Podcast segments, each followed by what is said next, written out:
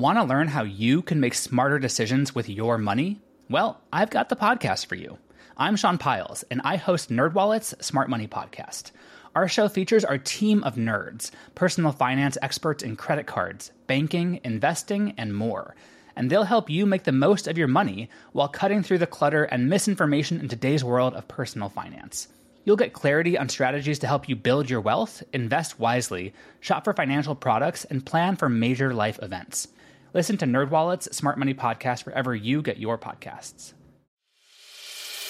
As a longtime foreign correspondent, I've worked in lots of places, but nowhere as important to the world as China.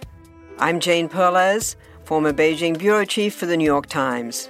Join me on my new podcast, Face Off US versus China, where I'll take you behind the scenes in the tumultuous US China relationship. Find Face Off wherever you get your podcasts.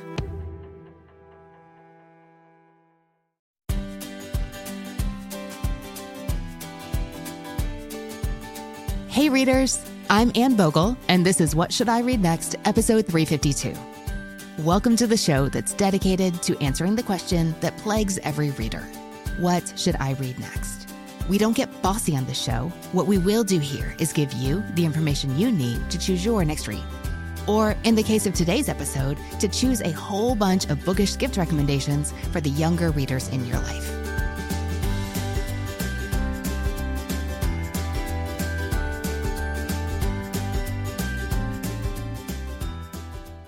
Readers, you'll hear me mention my reading journal for young readers on today's show, and that's because My Reading Adventures makes a wonderful gift for the young book lovers in your life. Whether you gift it on its own or pair it with one of the titles we talk about today, My Reading Adventures invites your young reader to delight in the details of their reading life. With their journal in hand, they'll explore new genres with a bunch of inspired book lists and keep track of what they've loved and what they didn't love. My Reading Adventures comes with an engaging emoji rating scale and lots of space to take notes on the books they've read lately, all wrapped up in a perfectly giftable book they'll use all year long. Order your copy today from your favorite independent bookstore, online wherever you buy your books, and you can go to modernmrsdarcy.com slash store and also get yours there. Readers, pull out your notebooks and pour yourself a cup of something good because today's episode is going to be chock full of book recommendations for the young readers in your lives. We always have a blast with these annual gift recommendation episodes. And this year, we decided to dedicate an entire episode to answering your questions about bookish gifts for kids. And I brought along another professional book lover, Sarah Mackenzie, to join me. Sarah is the creator of Read Aloud Revival, the website and podcast that helps support and inspire homeschooling families while helping parents raise kids who love to read. And she does that so well. I can't wait to hear about the books and bookish gifts and ideas that she'll be sharing with all of us today. We were overwhelmed with so many amazing requests. We're going to answer just as many as we can today. And know that as we do, we are answering questions and making recommendations with all of you listeners in mind. It's clear that whether you're a parent, an aunt, a friend, or a community member, you really care about getting inspiring books into the hands of the kids you love. And we are here today to help you do exactly that. Let's get to it. Well, first of all, Sarah, welcome to the show again. Thank you. Thank you. I love coming. Well, I have to tell you that when we started conceiving of a kids gifting episode, the excuse to get to talk to you again may have been a strong factor in the pro column. So thank you for making this episode happen. Well, you know, I will talk with you about books any day. So I'm really happy to be here. we do that a lot on Voxer. It's fun to do it here on the podcast with an audience. Listeners, we're so glad you're here. I mean, we get really jazzed about talking about books for readers of all ages. I mean, you and I really like to talk about what we are reading and enjoying, as well as like, hey, Sarah, you got to help me figure out something for my 12 year old who has finished six books in six days. And like, I'm, I've used up all my time budget for finding books for him. So thank you for doing what you do. It is a great service to the parents, educators, neighbors, godparents, aunts and uncles, like to all those readers everywhere. Oh, thank you so much. Okay. You want to dive in? I want to dive in. Okay, we're going roughly in age order. We're starting with the younger set and we're moving up to the older readers. Let's do this. First up, this Michigan reader is looking for books for her two year old son who loves his bedtime reading routine with dad. Some big hits have been Little Blue Truck, Llama Llama Red Pajama, and Sandra Boynton books. She's looking for books with a great rhyme scheme that won't get too boring for dad even after the 30th or 40th read through. The dad already finds a lot of dinosaur books because that's what he loved as a kid. All right, Sarah, what, what do you got on the rhyming front? Okay, so first of all, I love that he's finding books. The dad is finding books that he loved as a kid because that makes for the best read aloud. But honestly, rhyming books are my I love them so much. A really good rhyming book, I should say. A poorly written rhyming book can be a little painful to read aloud. It's the kind that you accidentally drop behind the couch and you can't find again when they want to read it again the next night for, you know, bedtime. You would never. This is all theoretically speaking. Okay, okay. So the first one that comes to mind for me is Bear Snores On by Karma Wilson. Do you know these books, Anne? I do. I do. They're so fun. Yes. Whole series. Karma is a master at rhyme. So that one is fantastic. And they're funny and really well illustrated. Another that my little boys loved is How Do Dinosaurs Say Goodnight? That one's by Jane Yolen and illustrated by Mark Teague. That's another one that's a whole series. It's possible that he's already got these on his bookshelf, but How Do Dinosaurs Say Goodnight would be a fantastic one. And then another one that's really funny, and I have found that most adults who read this book and don't know what's coming will find themselves laughing out loud as they read it. And it's Sheep in a Jeep by Nancy Shaw. Again, that's another one that's in this series. So lots of series here. That's amazing because with a good series, when you find one book, you found a bunch, and that is always welcome. It totally feels like a gold mine. Yeah. Our next request is from a grandmother who is discovering the world of modern children's books alongside her granddaughter. This holiday season, she hopes to gift her granddaughter a book with great illustrations that sends positive messages of some kind, like being accepting of others or overcoming a challenge. Bonus points if it incorporates her granddaughter's favorite things like unicorns, dogs, farm animals, rainbows, and the color pink. She already has quite a library, so we're looking to steer into often unexplored territory. Okay, so I hope that she doesn't know this one yet. Madeline Finn and the Library Dog. There's also Madeline Finn and the Therapy Dog. Both of these are written by Lisa Papp. I think they're written and illustrated by Lisa Papp, actually. Really well illustrated, really beautiful. But they are the kind of story where they're tackling some of those like positive message issue things like facing fears or doing something challenging. I think Madeline Finn and the Library Dog talks about struggle learning to read and dyslexia, maybe. I don't think it names dyslexia, but struggling learning to read is basically a thing that's happening in that story. And then Madeline Finn and the therapy dog is about seeing the world through someone else's shoes, basically, and learning how to be kind and empathetic. But what I love about them is they're not preachy. Your child's not going to feel like you're reading this to make them a better person. They're just going to feel like they're reading a really good story. And there's also these really fabulous messages underneath. Hooray for good books that adults don't find saccharine and eye rolling. yes, exactly. I can't wait to read that. That sounds amazing. Next, Elizabeth has zero qualms about flooding her own children with book gifts, but is a bit more nervous about gifts for her little nieces and nephews. Her two year old nephew is so far only interested in interactive car books, so she'd like recommendations for books that would entertain him, but also start introducing a storyline. And if his baby brother could grow into it, or his four year old sister would also enjoy it, all the better. So, I have had several children completely obsessed with the world of transportation. I'm keeping this car specific, but I mean, I know so many of you readers have kids obsessed with cars and trucks and things that go. So, we're going to talk about all of them. First of all, the books of Donald Crews. If you have not discovered those yet, he has all kinds of vehicles and transportation methods, including little cars. And he has simple plots as well as vivid illustrations. They come in board books, they come in picture book format. Lots to explore there.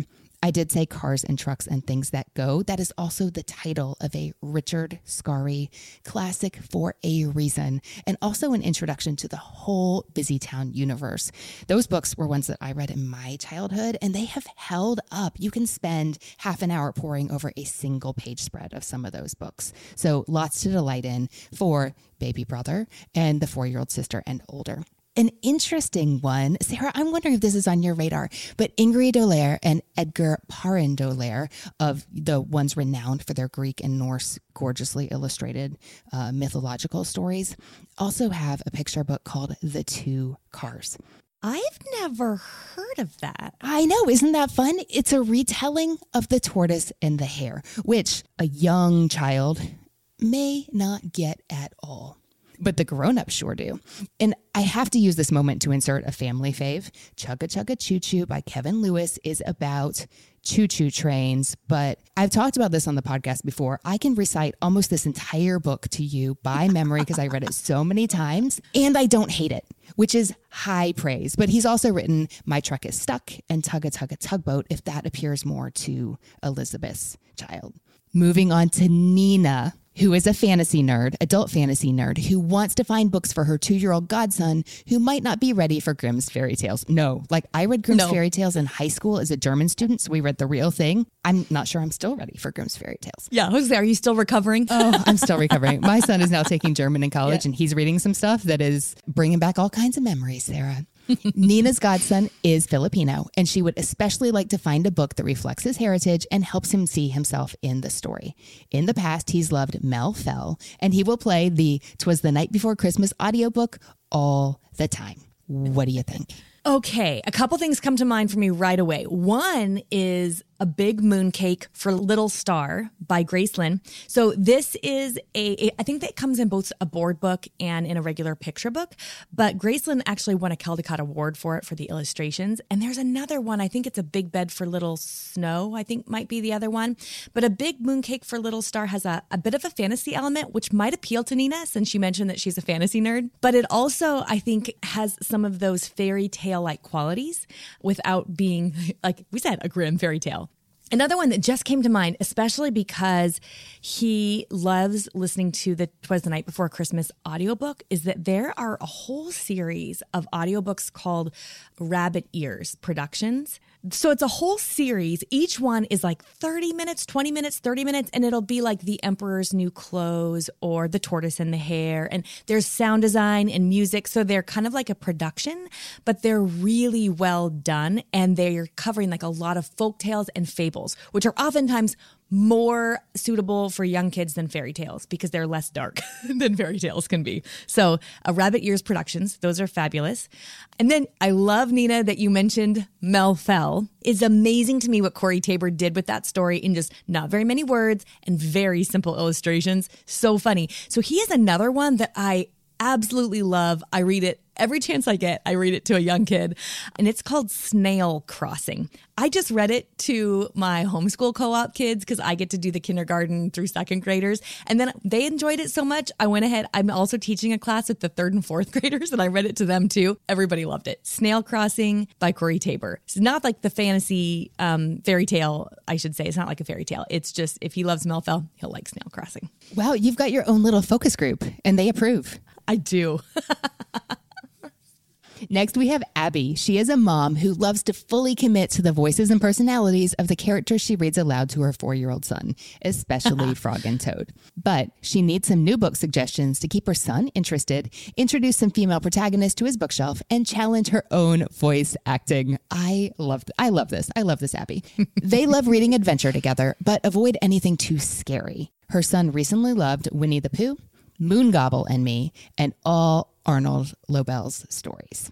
Oh, I this feels like familiar territory to me. I love all of those books and also my twin boys who are now 9 couldn't really do scary books for a long time. So, I love these. These are newer. They're called Fox and Chick. If you love Frog and Toad, you definitely want to check out Fox and Chick by Sergio Ruzzier. So, they're like Frog and Toad, but they're a little more graphic novel esque in like the way that they're laid out, but they're for young readers. They're really fun to either read aloud or as your kids get older and they're practicing their reading, they'll be able to read them as well. So we use them both ways. I read them to my kids and also they practice their reading by reading them to me. Very fun, same kind of fr- like close friendship between that that sort of funny, endearing bond between Frog and Toad. It shows up in Fox and Chick as well. You've got like Fox, who's r- more responsible and predictable, and then there's Chick, who's a little bit more unpredictable and wild and hilarious. So they're fun. Okay, another one that comes to mind for me, and I feel like I'm recommending these books every day to somebody. I'm telling them every day.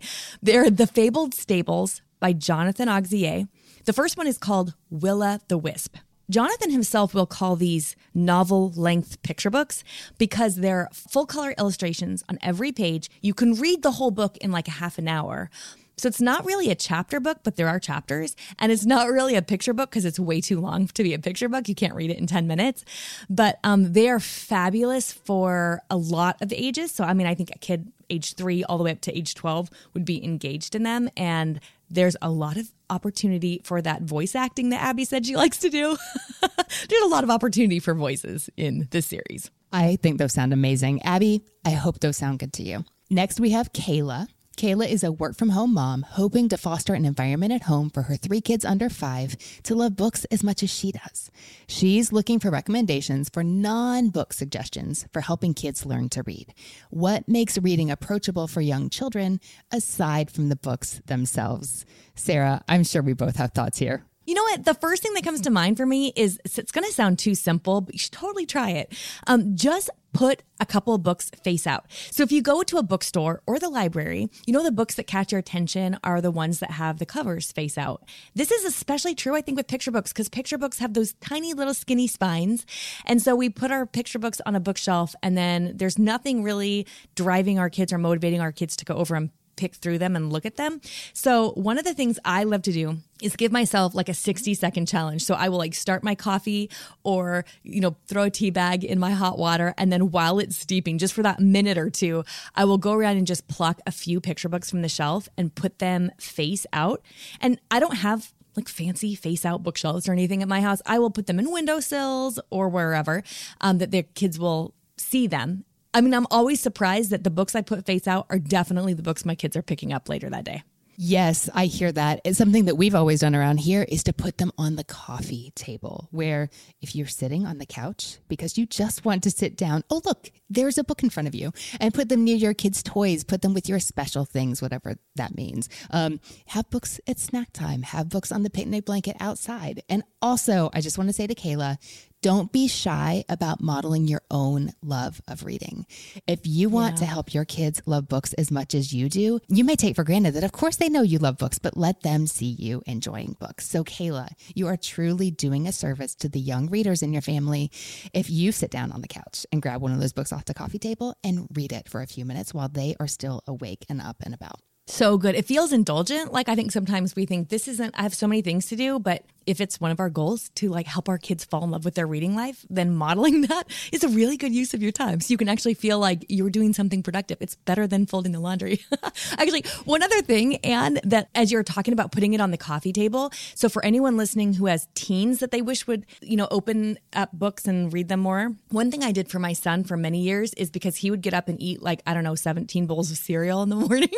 I would put a book face, just like lay a book on the table face up, you know, where I knew he was going to be sitting. I would try not to put it like right there, like, oh, look what I put out for you. But I would just sort of toss a book on the table and then he would sit down and he'd pour his cereal and then he's like, he's looking around for something to do while he's sitting there chomping. And there's a book right there. So he'd kind of pull it toward him and flip through it. And that worked really well. So, uh, same idea, putting a book face out, putting it on a coffee table, like you said, Anne. And you can do this, I think, with kids of any age. And Sarah, I'm glad you said that. Like, you're not going to tell them, especially as they get older. No, this is yeah. your stealthy, like, yeah, laying sure. a trap for you. But you're not. You're inviting them to a really wonderful experience, a potentially yeah. really wonderful experience. You're inviting them to try something. Yeah.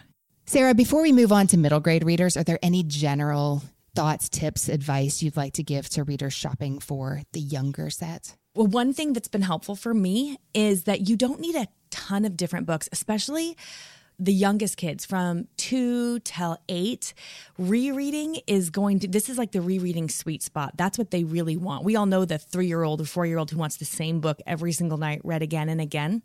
So, you know, I wouldn't worry so much about having like a huge library or huge wide offering of picture books or board books or whatever, I would just, if you can find a few that they really, really like and have those in your home library, I think that will make a big difference. So choosing like one new or two new books for the holidays that you can add to your permanent collection would be better use than like buying i don't know 10 and not knowing if any of them are going to be a good fit. So i think like taking a few minutes at the bookstore to kind of peek through them and go okay yes i can imagine myself reading this 20 times and picking that one would be a better idea than buying 10 um, that you're not quite so sure about Yes, that is such good advice. And that reminds me, you said something about shopping in the bookstore. If you're able to access a, a, local bookstore or even like a big box Barnes and Noble, even Target has a book section. The difference between shopping in person and shopping online is online, it's very easy to find what you are looking for. You may notice things that are perfect for your kids, the kids you're shopping for, that you didn't realize you were looking for when you're browsing in person. So that's so valuable. Also, yeah. to underscore what you said about you don't need to buy all these books we're talking about today. We certainly want you to support independent bookstores. That's something we believe in. And also, very few of us wish to buy all the books our kids will read. Like we would run out of space in our actual homes. But even like when we do, we count down to Christmas in my family, that's the holiday we celebrate. So if we do a Christmas holiday countdown beginning December 1st, going to December 24th with, with wrapped books, which is something we've done before. When my kids were little, I got a lot of those from the library because I wanted to try them out. And we didn't need them in our house for months. We just needed them for 24 days, and I could do that. Yeah. That's a great way to experiment. And then if you find yourself checking them out over and over again, you can go, okay, this is the one that's worth putting in our permanent collection. And especially if it's a favorite book, like if, if the kids have read it again, requested it again and again, when they get their very own copy, it'll be like, oh, this is one of whatever it is, Snail Crossing of my very own. I can read it anytime I want. oh, and that feels so good. Yeah. Okay. Middle grade, here we come. First request is from Kristen. She is a mother with a history of staying up way too late with a book who has passed that tradition on to her 10 year old daughter. She'd like to introduce her daughter to a fantasy middle grade series that will keep her excited and challenged without the more mature themes of the young adult category. Past favorites are The Keeper of the Lost City series by Shannon Messenger, The School for Good and Evil series by Soman Chainani, and anything by Rick Riordan. What sounds good to you, Sarah? Hmm. Okay, so a couple things come to mind for me as I hear this, Kristen. One is the Fablehaven series by Brandon Mull, which are pretty well known, so it's possible you already know these. Um, but that series has engaged my kids of like a really you know the ones who love fantasy are the ones that really love adventure but they're very middle grade so they don't have any of that young adult theme stuff that you were talking about. Um, another is the green ember by sd smith the whole series i can recommend. Uh, we're big fans of the green ember at my house. And it's funny to me i feel like kids who read green ember and love it they are like rabid fans. Like they love green ember. So if, if it's a good fit she'll know in the first book and then you'll have like this whole the rest of the series to to engage with. Another one that comes to mind is the Wingfeather Saga by Andrew Peterson. And that one starts with On the Edge of the Dark Sea of Darkness. Those are going to be longer and a little bit like harder to get through than, let's say, the Green Ember. Like, I think they might be like a level up um, as in complexity and length. So um, I would probably start with Fablehaven and the Green Ember. And then if those are good fits, then go to the Wingfeather Saga. Those sound so good. I also want to add a recommendation from our team member, Holly, who said that she has nieces and nephews in the six to nine year old age range. And she mm. recently gifted her nieces the Wind Riders books. These are by Jen Marlin, and she said that they have been such a big hit. They're slightly advanced for the four year old, but she enjoys listening in. The six year old is really into them. The publisher says up to about age 10. So Kristen's daughter is about to age out. But for readers who are really relating to Kristen's request, those are definitely worth taking a look at. I have never heard of them, but I cannot wait. I'm adding that to my list. That sounds like something that would be a good fit at my house. Sarah, this is what we're here for. I know. I yeah. love it. I'm making a list, a whole list. Our next reader is Annie, looking for middle grade book recs for her 10 year old daughter who's recently expressed an interest in trying mystery stories. She's mm. hoping to find just the right book or series to encourage this new interest, especially if it's funny and about kids about her daughter's age. We have an addition here no sad animal stories for Annie's daughter. What sounds good to you, Sarah? Um, my 10 year old daughter loves the A to Z mysteries by Ron Roy. There's 26 of them because there's a mystery for every letter of the alphabet. So you can just read them in order. You start with A and you keep going on. Um, she actually loves listening to them on audio, but they're probably a good fit for a 10 year old reader reading independently. You know, another one, ah, they're kind of mystery. They're not really mystery, but they have a mysterious element to them. And that is the Zoe and Sassafras series by Asia Citro. These are like really short chapter books. So they're fantastic for kids who are intimidated by either a lot of words or a lot of pages. Uh, and they're uh, let's see, like a magical, there's a fantasy element to them. They're funny. They're totally for kids who are into science, which is my 10 year old daughter. So those would be a good fit as well. Those were called uh, Zoe and Sassafras. Okay, I have ideas.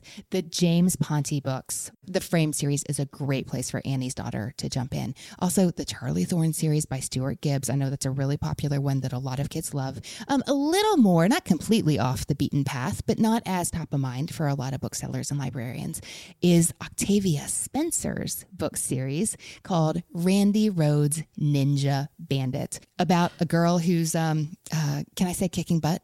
To middle graders and getting things done. Just lots of action, really fun. And then the Nooks and Crannies series by Jessica Lawson is a funny mystery series about um, a bunch of kids solving a puzzle. It kind of reminds me of Clue as an adult um, oh, in a big old mansion that might be full of money. Finally, I got to slide in a nonfiction graphic novel. I guess it's not a graphic novel then graphic how to. It's called The Drawing Lesson by Mark Crilley. Oh, this, I know this book. I love this book. Yes, yes, this yes. book go. is amazing, right? There's nothing else yes. quite like it. It's a graphic novel that teaches you to draw. And we know that Annie's daughter is really interested in music, drawing, and telling jokes. I, I think that could really appeal to her. You know what? That makes it makes a really good gift because it, when I read that book, what I wanted to do is start drawing. And like you would actually learn exactly, you said it teaches you how to draw. You learn principles of drawing as you're reading the story. So it just sort of feels like a really like kind of hits a bunch of different beats with the one book. Mm-hmm. I love it we haven't talked a lot about presentation and packaging. Two things that kids often appreciate more than I wish they did. But yeah, you package this thing up with a couple of Blackwings and a pencil case. And mm, yeah, also my kids get really excited. My teenagers get really excited these days about fancy erasers. So just package that baby up. Oh, y'all kids occupied forever. Okay, Katie is a kindergarten teacher who loves picture books and adult books, but doesn't have much experience with the graphic novels her daughter loves. She's looking for an action packed graphic novel or chapter book series that will keep her daughter's interest without overwhelming her. Past favorites have included Lucy Knisley's Apple Crush, The Unicorn Whisperer, The Babysitter's Club, and Shannon Hale's books. Okay, my hmm. first thought here is I didn't know the new Lucy Knisley is out. That's so much fun. Okay, what comes to mind here for Katie's daughter? First of all, there's so many. And there is a graphic novel category in my reading adventures, if that interests you. Based on what you said about your daughter, I thought of The Cardboard Kingdom by Chad Sell, which really is the story of neighborhood kids with great imaginations doing fun and fantastical things. And also maybe Click by Kayla Miller. This is all about finding that one interest or group that you like really click with.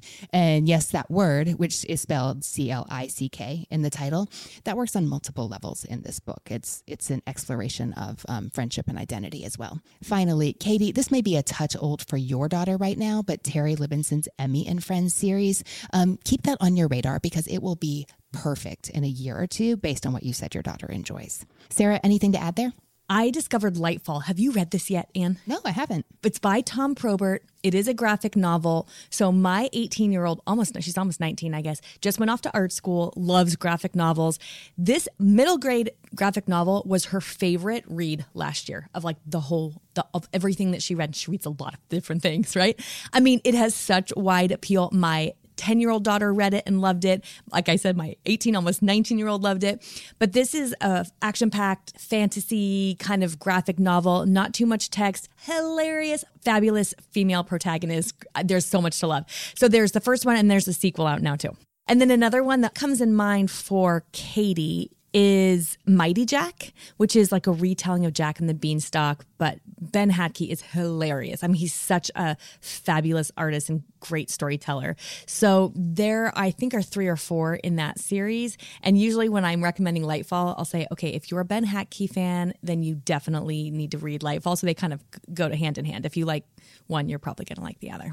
Sounds good. Next, we have a mom in the St. Louis area whose 11 year old son doesn't consider himself a reader, but he does get totally immersed in the right series. So she needs action packed series recommendations ASAP. Her son loves kid spy books like those by Stuart Gibbs and James Ponti, and he's also into basketball and baseball, scouts, mythology, and math. What comes to mind, Sarah? Anything by Laura Martin. So, I think Laura Martin's books are totally unputdownable. She is a middle school teacher who is now a full time writer, but she wrote her first book because she basically said she was tired of middle school boys coming into her class and saying, they didn't like reading. And so she wanted to prove them wrong, like to give them a book they could not put down. And I think she's done it. I mean, her books are consistently favorites at our house, and they're ones that we read very fast, whether it's me or any of my kids. We, we read them fast because you can't linger. You, you just got to keep finding out what's happening.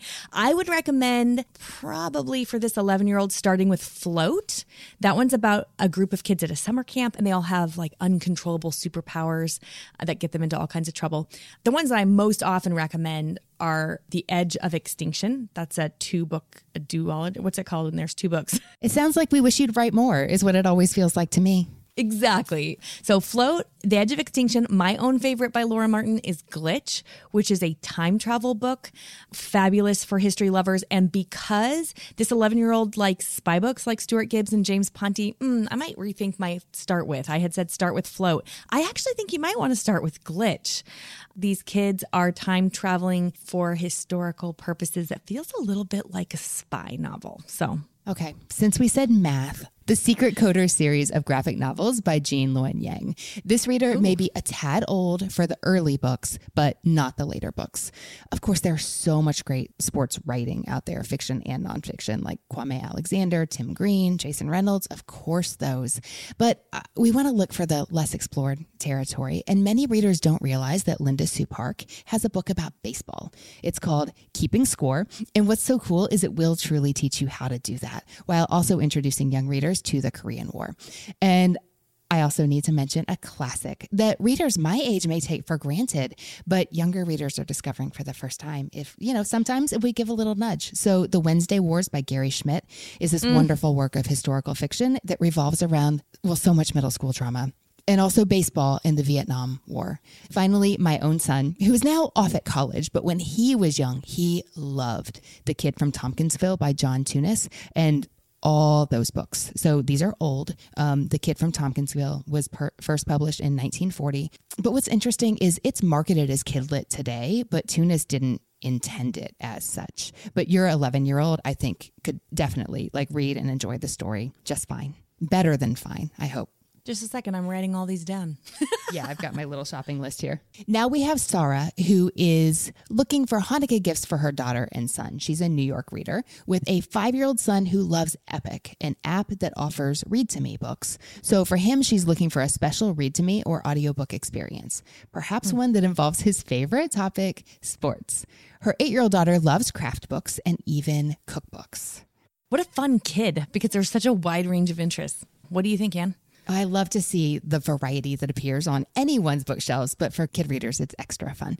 Okay, so Sarah says she was looking for Hanukkah gifts, which made me think of the book When Jackie and Hank Met by Cathy Goldberg Fishman. So this is about the Major League Baseball players Jackie Robinson and Hank Greenberg. Greenberg is probably less well known to your casual or not at all baseball fan, but he was one of the first Jewish players in Major League Baseball. And hmm. this picture book storifies their meeting in 1947 that happened when the Dodgers played the Pirates and a friendship was born.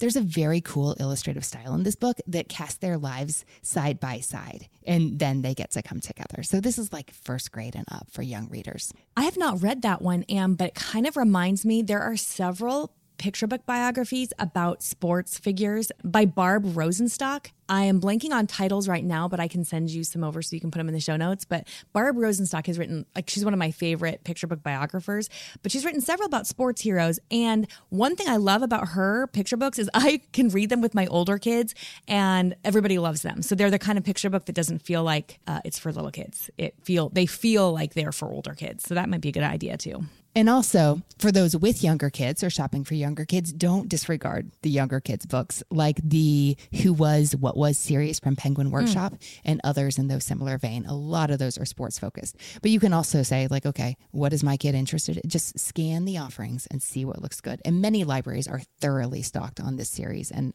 other similar ones, which is nice. Finally, for that read aloud vibe, Jack Prelutsky has a poetry collection called good sports, rhymes about running, jumping, throwing, and more that would make a really great read aloud. Okay, let's talk about crafts and cooking. Sarah, I love that you have this in mind for your daughter. Those craft books are relatively easy and fun to shop for in person. Browsing your local indie or like Barnes and Noble, Books a Million would be a great way to do this. And some of these are kit or activity based. Libraries don't carry these types of books, so take advantage of the fact that you're gifting here. My Reading Adventures has a book list called Recipe for a Great Read, so check that out. But for you, Sarah, I want to call out the All Four Stars series. All the books in these series are really fun. They're about a young girl who wants to be a writer and becomes a restaurant critic in New York City. It's lots of fun. All You Knead Is Love, which is set in Barcelona, which is fun. And then Recipe for Disaster features a Jewish protagonist, which your daughter may especially like. That one is for like third grade or so and up. And then for actual cookbooks, I want to call out America's Test Kitchen, the complete cookbook for young chefs, which is said to be for age eight and up. My son was gifted this when he was about 10, and he was like, he was perfectly competent with this cookbook. There is actually a five book series from America's Test Kitchen for young cooks, but this, the complete cookbook, or the complete baking book are the place to start here. That sounds like it's going to be a fun holiday. The America's Test Kitchen. I've not seen that one. This is going to be something under our Christmas tree. This one is from Anne. Her 10 year old is a budding scientist, so she's looking for fiction or nonfiction that features nature and animals. His past favorites have been the Ranger's Apprentice series, the Redwall series, My Side of the Mountain, The Mysterious Children of Ashton Place, Frindle, Hatchet, and The Mysterious Benedict Society. Wow, some listeners just got some book recommendations there as well. Yeah. She feels like she has exhausted the library shelves for this category. So, Sarah, let's think about undershared recommendations. What comes to mind for you? Um, okay, so I mentioned Zoe and Sassafras earlier, and for a 10 year old budding scientist, they're fabulous. I mean, for a 10 year old who's been reading things like The Ranger's Apprentice and Redwall and My Side of the Mountain, Zoe and Sassafras is going to be like, he'll be able to read it in like an hour or something, but it would be a really fabulous selection for him. But another one that comes to mind for me, and this one's going to be longer and it's a little more classic because it is a classic Swallows and Amazons by Arthur Ransome, which is a whole series about these kids who have all these island adventures. It's an old book. I think it was published in the 50s. So it's got like that old school kind of adventure of a bunch of kids out on their own for an entire day where they don't have to be home till supper, that kind of thing. and they can get into all kinds of adventures in nature. So the Swallows and Amazons series might be a good fit there. That sounds great. There's a list for animal lovers in my reading adventures, but I just want to call out something that's a little fun and offbeat because it's set on an alpaca farm. And that is Alpaca My Bags by Jenny Goebel. And I just want to read this out loud because, like you said, that is just, it's, that's delicious in your mouth. Yes, Alpaca My Bags. I've never even heard it, heard of this book, but that's fun. Erin in Alabama is looking for realistic fiction for her eight year old, who is such an enthusiastic reader, it's hard to keep her in books. We know Erin. We really do. Yeah, we do. Erin is hoping to find charming stories about families in the vein of the Vanderbeekers and the Penderwicks, two series I know that you love, Sarah. I mean, love with a capital L. Yes. Also, books about kids who love to write, like Cilla Lee Jenkins, future author extraordinaire, because her daughter dreams of being an author when she grows up. Okay, I have several that come to mind, including a few serious throwbacks. So I'm going to start there since you just had the Ransome book from like 1947, the All of a Kind Family series by Sydney Taylor, and the Tales of Magic series by Edward Eager, beginning with Half Magic. Both of those are published in the 50s. Sound like they may suit your daughter's vibe. Mm-hmm. And also the Betsy Tacy books. There are a lot of books in that series by Maud Hart Lovelace. And such a good recommendation. Yeah. So there are 10 books in that series, and they start when the girls are quite young, like five, and carry through to when Betsy gets married. But there's friendship and family and love and travel and romance.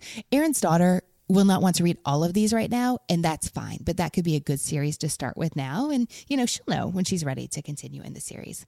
And for yeah. contemporary picks, I really love the Front Desk series by Kelly Yang, the mm. Gaither Sisters trilogy by Rita Williams Garcia, beginning with One Crazy Summer. They're not read-alikes, I don't think, for the Vanderbeekers and the Penderwicks. But I feel like those families would all have a good time together and would enjoy commingling on the bookshelf as well.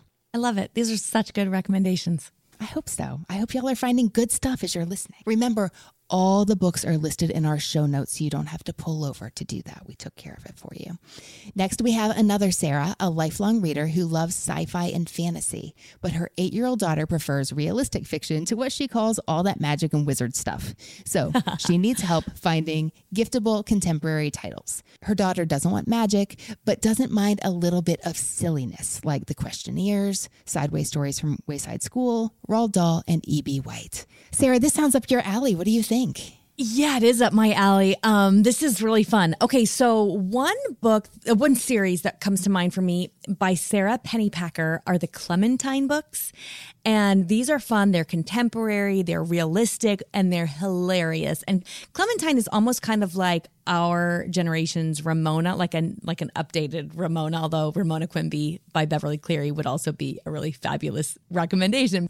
And then there is a series called In Grandma's Attic, written by Arleta Richardson. And I think there's five or six in the series. My oldest daughter, who always preferred realistic stories, she was not a big fantasy fan. She loved these. They're not contemporary. Well, they are actually. What you have is a grandma telling you know, they're going through grandma's attic and they're finding all these things and she's telling stories from when she was a girl. So there's a little bit of back and forth in contemporary historical, but they're very realistic. And I don't know exactly what it is about them that captures my kids, but my current 10 year old and my 21 year old, who used to be a 10 year old, loved them. And then the other one is Gooney Bird Greene by Lois Lowry. Again, it feels a little Ramona esque. Um, they're funny, they're realistic, and there again is a whole series of them. Ramona esque. Those are the magic words.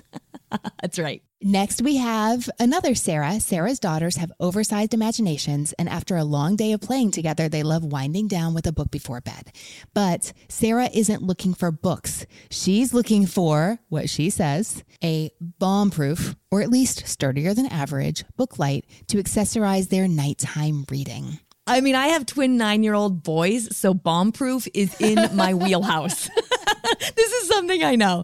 Um, okay, so we have some camping lanterns, not like lanterns that you light like, like with real fire, but uh, they're the flashlight kind. Um, I'll send you a link, Anne, so you can put them in the show notes.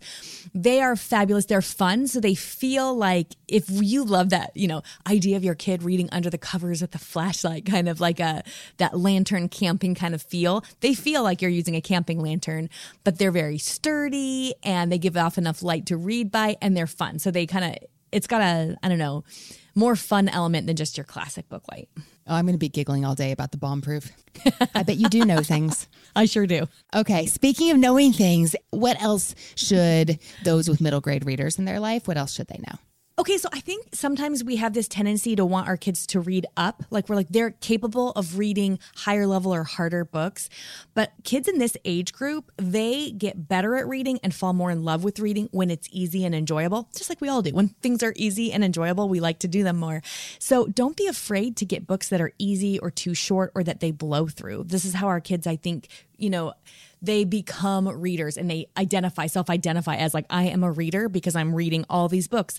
That feeling that you get as a kid when you're reading the whole Babysitter's Club, I know a lot of you know what I'm talking about. Every time you read another Babysitter's Club book and you put it on your stack, it feels like it's another vote for I'm a reader. So letting them read easy things, short things, things that they just love that you know they're capable of reading higher, but you're wanting to like just nurture their reading life. I mean, that's what I would keep in mind. Let them read easy, let them read short, let them read something that's just for fun.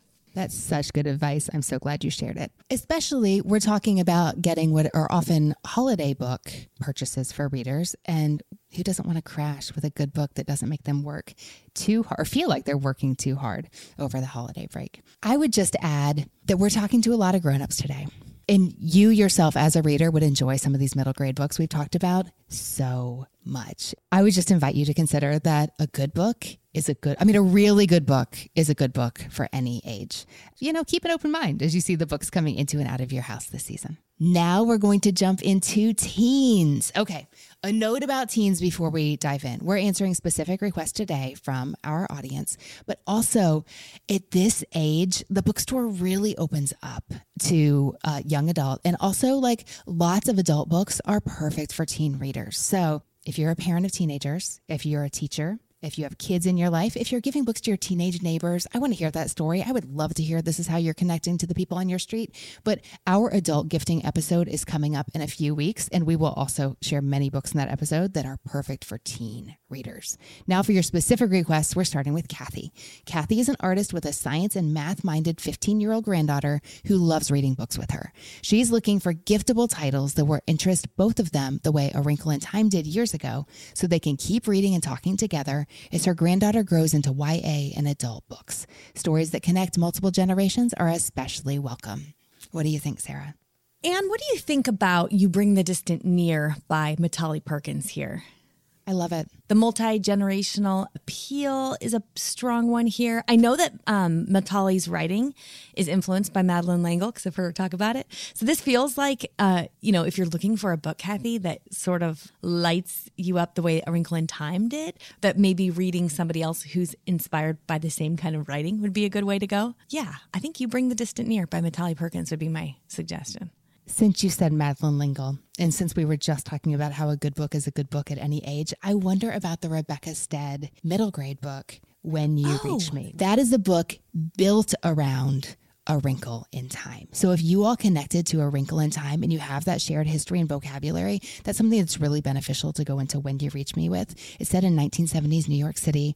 There's some kids working through some things, and I'm not going to tell you the plot because I don't want to spoil anything for you. Like I'm not even going to tell you a genre description because I don't want to spoil anything for you, but that is such a great book to read together with someone so you can go, Oh my gosh, did you see mm-hmm. that coming? What did you think? Did you figure it out? Like, let's talk about this. That could really bring multiple generations or multiple readers together. Yeah, that's a book you won't forget for sure.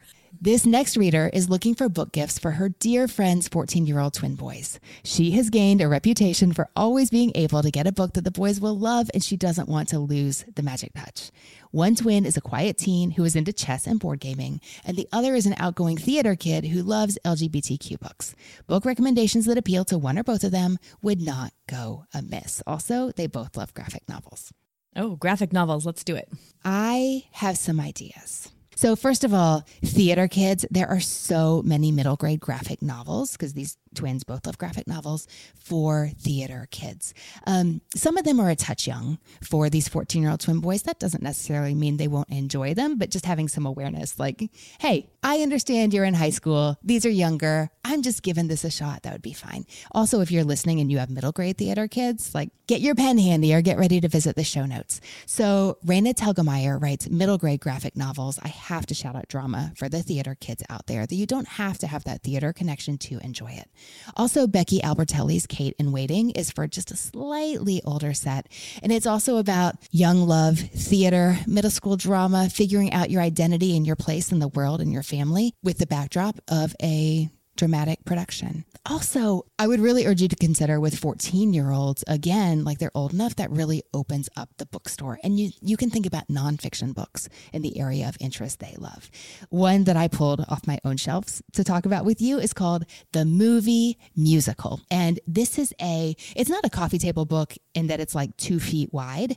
It's just a little bit bigger than a standard hardcover, but it's very thick and it's illustrated.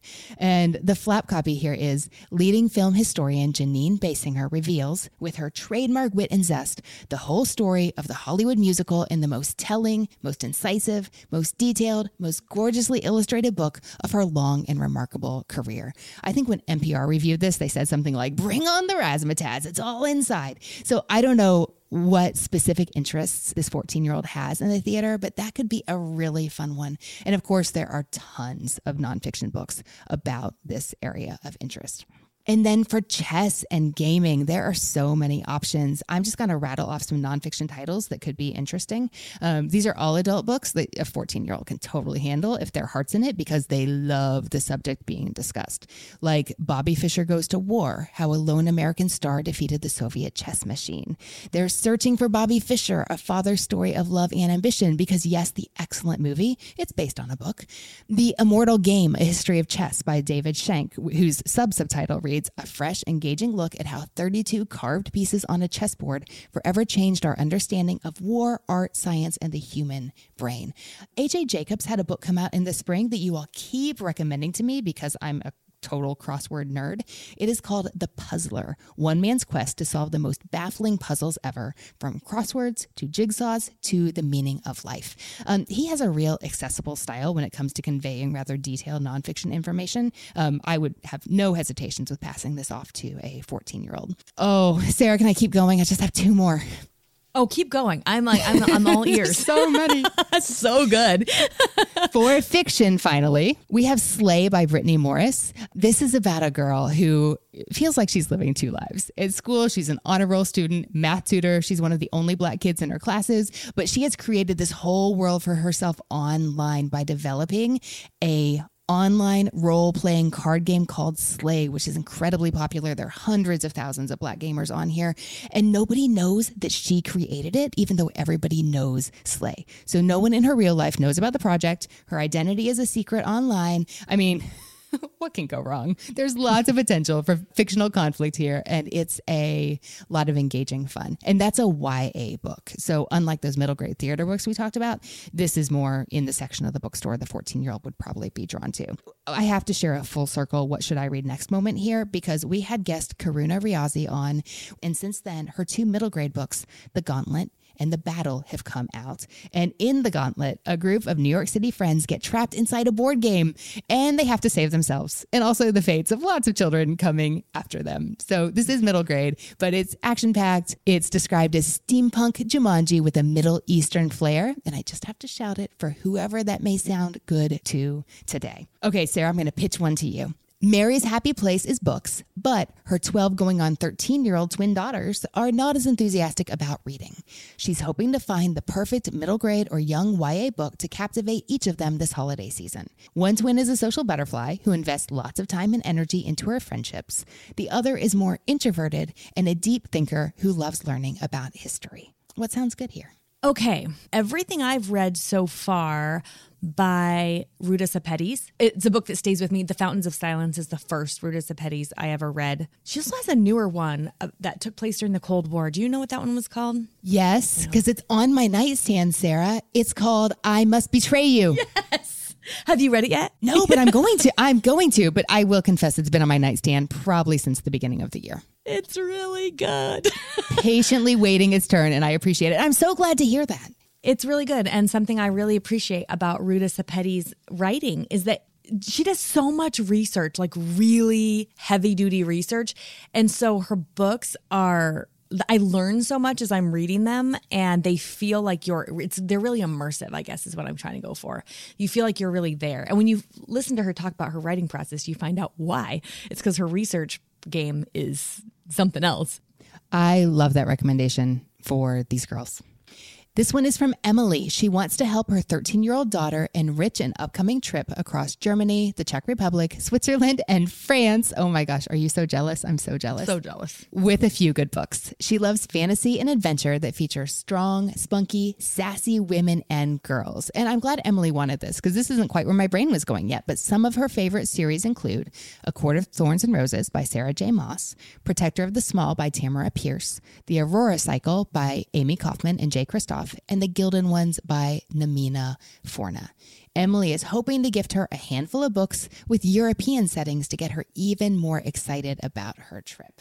Okay, the first thing that came to mind was V.E. Schwab's City of Ghosts series. This stands at three books. I know I've talked about how I jumped in with the one set in Edinburgh before I traveled there. The other books in the series are set in Paris, and sorry, this isn't going to help you on your trip, even though it's a lot of fun, New Orleans. Heidi is a classic. I really thought my girls would find it boring when they read it as middle grade readers, and they, to my great surprise, loved it. We've talked about James Ponti today. The City Spies series takes place in Paris and Scotland. All You Knead Is Love is such a fun graphic novel that's set in Barcelona. Okay, I really like these two for Emily's daughter who's traveling. So, Sol Invictus is the second book in the Eye of Ra series by Ben Gartner. I really like this because it's time traveling fantasy, action packed adventure, and also the ancient Roman Empire. I think that mix of new and old and fantasy could be really fun for her. And also, Laini Taylor's Daughter of Smoke and Bone series is set in the Czech Republic, fantasy series with well developed, um, really bold female characters, and also completely gorgeous descriptions of the city of Prague and hmm. surrounds. Emily, I hope she has an amazing trip. That sounds incredible. Next up, we have Kate looking for intriguing YA books for her 14 year old son in hopes of nudging him beyond middle grade and towards the wide world of teen and adult books. His past favorites included spy books like the Framed and City Spy series by James Ponti. Uh-huh. Again, I love it. and the Spy series by Stuart Gibbs. So she thinks an action packed YA spy book or an adult thriller or mystery that is more cozy than gritty might be the direction to go. He listened to the Born a Crime audiobook and loved that. So the door to adult nonfiction might be open as well. What comes to mind for this young reader? Okay, the first thing that comes to mind is The Faithful Spy by John Hendrix. This is a graphic novel about, okay, I'm going to say what it is and then you're going to go no, but just give me a second. It's a graphic novel about Dietrich Bonhoeffer. So there's like this historical element. It is probably the most page turningest graphic novel I've ever read. It's YA, it's action packed, it's dangerous, it's very exciting. So I think give that one a try. Love it. Sarah is an avid Texas reader who is struggling to find books her 13 year old daughter will love. She's at the stage where anything her mom directly recommends is a no go, but she loves to visit the library and can usually be found curled up reading. Recently, she's loved Rainbow Rowell's Carry On trilogy and the Heartstopper graphic novels. She would love to find a new series her daughter will love, especially if they include an aspect of gender diversity. Okay, so on the show before, I've talked about Laura Dean Keeps Breaking Up With Me by Mariko Tamaki, and that's one I found from our very own Brenna. I think that could be a good fit for your daughter. And also the What If It's Us two book series by Becky Albertalli. Um, Adam Silvera actually co writes the second book, but I think that could be a really good fit knowing she loved Carry On and Heartstopper. Finally, oh gosh, okay, I just, my daughter recently loved the Heartstopper graphic novels. And one of the books that we picked up for her next was You Should See Me in a Crown by Leah Johnson, which is just so like, I want to describe it as like fun and big hearted and feel good, but there there are hard things in this story. And also like by the end, I mean you can look at the cover and be like, yes, that mood is triumphant. Okay. Dorothy is looking for YA fantasy series recommendations for her 13 year old daughter who loved Rick Riordan and Marissa Meyer. She loves stories that are immersive, adventurous, and have a touch of romance. This reader is cool with language, but not with the sex. What do you think, Sarah? I had to ask my second daughter because this was her 13 year old reading style. So I asked her, what would you recommend? And so she said the books of Bayern by Shannon Hale. And I've read these. They're fabulous. Start with The Goose Girl. They're fairy tale retellings, but they're fantasy esque and they're fabulous. Um, and they're YA and great for a 13 year old. And then she also recommended the Shadow and Bone trilogy by Leigh Bardugo. And she said it's a Russian inspired setting and it's fantasy and it's fantastic. So there are Allison's recommendations for Dorothy. thank you, Sarah. And thank you, Allison. Okay, this one is from Stacy. She wants to gift fantasy books to her 13 year old daughter, who is an adventurous reader who loves ensemble casts and quest stories with a Dungeons and Dragons feel. A good example of this is This Is Ever After by F.T. Lukens, which she loves. She enjoys both graphic novels and what she calls regular novels. She loves series and standalones and particularly appreciates stories that are LGBTQ plus friendly. Brenna has some recommendations here for Stacy's daughter. Brenna says if she loves So This Is Ever After, she might also really love Lukens' other book in Deeper Waters. Also, Vox Machina, Kith and Kin by Marika Nijkamp, is a novelized origin story about two characters, one who is canonically bisexual from popular D&D actual play show Critical Role, written for a young adult audience. Brenna says this is very D&D because it is literally D&D characters. Another Marika Nijkamp book, Even If We Break, is about a group of friends who play tabletop role playing games together. It might be a little dark for a 13 year old. That depends on your specific teenager. And also, The Disasters by M.K. England is sci fi, not fantasy, but it has huge, lovable queer D&D ensemble cast quest energy. I love that description. Our next reader is a mom looking for bookish experiences, not book recommendations, for her 11 and 14 year old daughters who are voracious readers and don't need much help finding what to read next. They've gotten OwlCrate Junior subscriptions in the past, and they already have My Reading Adventures. What other tween and teen appropriate book experiences could they try next? Sarah, what comes to mind for you? Yeah, I'm trying to think. I mean, a couple of things come to mind when I think of some of my really bookish friends with their bookish teens and what do they do like to connect around books besides reading together. One is that we have some friends who have made it a goal, and I can't remember what their goal is, like the exact number, but it's to visit a certain number of indie bookstores. They have like a chart that they keep. Whenever they travel, they're like really excited because they get to knock another one off their list and visit. So that's been really fun for them because they will drive out of their way on a road trip or go to the next town over that they don't usually go to just to visit the indie bookstore. So that's kind of fun. And one of the things I love doing with my kids is watching film adaptations of our favorite books. And of course, we all have like bookish people, we have big opinions about. how well or how not well done the uh, the film adaptation is, or why we like it or why we don't. So that can be really fun. You know, doing like a movie night based on a book that you've loved. That sounds like so much fun. Okay, I've got a few ideas. Great Joy offers a variety of bookish subscriptions. You could check those out and just tailor it to your kids' interests, see what jumps out at you. You could also get a subscription to an independent bookstore ongoing book subscription. Like we had Abby Glenn come on the podcast earlier this summer to talk about her bookstore journey at Shelves Bookstore, and they offer a YA subscription. I always love seeing what her picks were. I signed up for an adult subscription and I was always so excited to see what she picked to send me.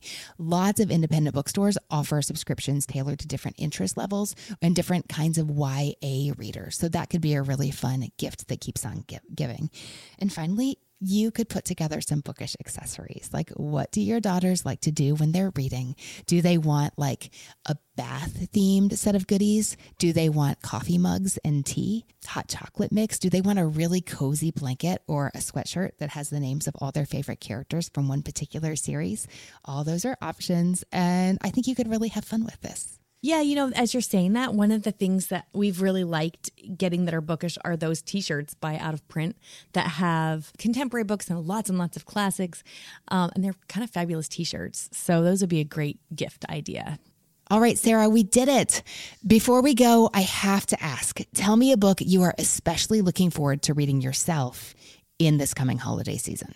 Um, the Personal Librarian I really like fictionalized accounts of true people or true events. So, this is the story, for anybody who doesn't know, of J.P. Morgan's personal librarian.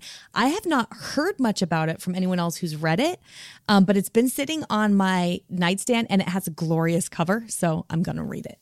I'm really looking forward to it. Personally, I think this might be the year I finally read Wolf Hall by Hilary Mantel.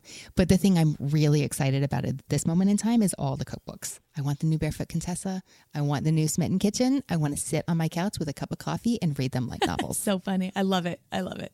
Thank you so much for bringing your insight into today's episode and for sharing all your good recommendations with our listeners. Absolutely. Thanks so much for having me. I'd do it anytime. Hey, readers, I hope you enjoyed my discussion with Sarah, who you'll find online at readaloudrevival.com, also on Instagram at readaloudrevival. I'd love to hear what you'd suggest for the gift givers on today's show. Pop over to our show notes page to tell us what you would recommend. That's at what should I read next podcast.com slash 352. We have also listed every single title we talked about today on that page. That is what should I read next podcast.com slash 352.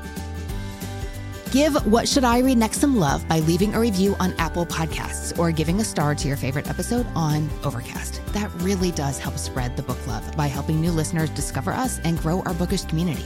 Plus, you know we'd love to read those reviews. Find more bookish connections over on Instagram, where we are at What Should I Read Next, and I am at Anne Bogel. That is Anne with an E, B as in books, O G E L.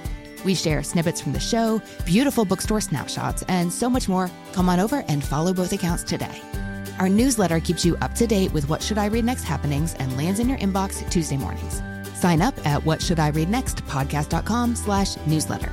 Follow us in Apple Podcasts, Spotify, Overcast, wherever you get your podcasts. Tune in next week when I'll be talking with a burned out reader who wants to bring ease and joy back to her reading life. Thanks to the people who make the show happen. What Should I Read Next is produced by Brenna Frederick with production assistance by Holly Wielkoszewski and sound design by Kellen Pekacek. Readers, that's it for this episode. Thanks so much for listening. And as Rainer Maria Rilke said, ah, how good it is to be among people who are reading. Happy reading, everyone.